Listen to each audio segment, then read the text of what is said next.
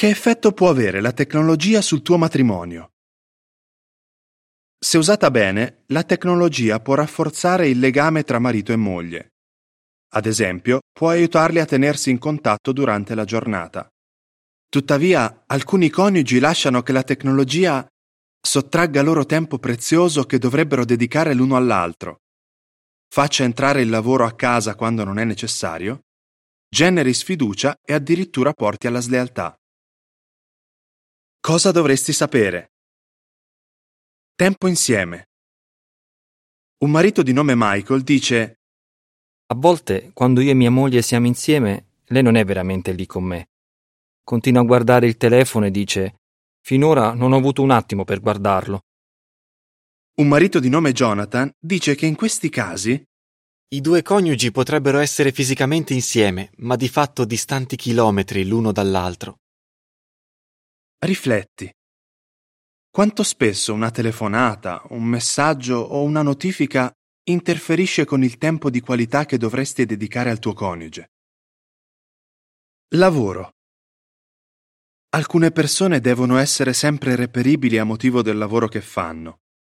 Altri, pur non avendo questa esigenza, non riescono comunque a staccare dal lavoro alla fine della giornata. Un uomo di nome Lee ammette È difficile resistere alla tentazione di rispondere a ogni chiamata o di controllare ogni messaggio di lavoro nei momenti che ho deciso di dedicare a mia moglie. Una moglie di nome Joy dice Lavoro da casa, quindi è come se fossi sempre al lavoro. Devo fare un vero sforzo per essere equilibrata. Rifletti. Quando il tuo coniuge ti parla, gli dai tutta la tua attenzione? Lealtà.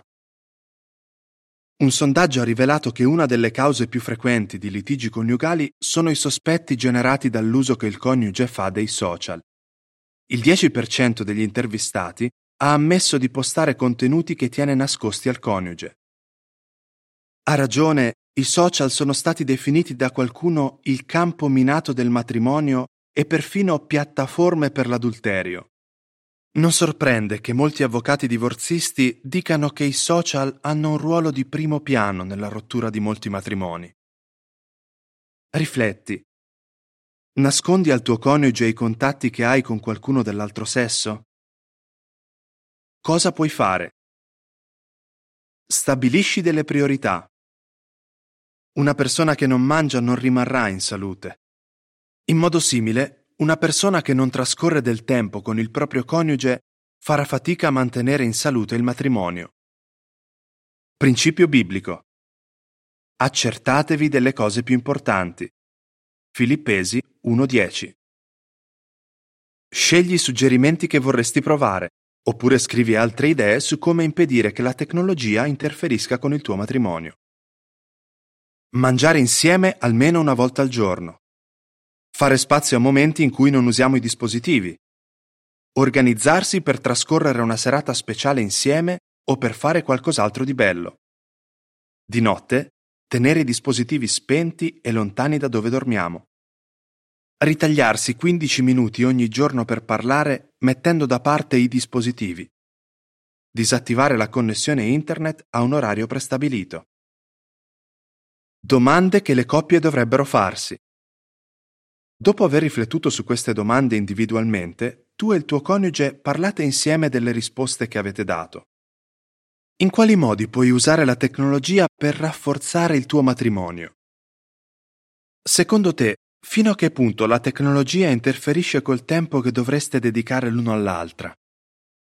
Quali miglioramenti vorresti vedere in te e nel tuo coniuge?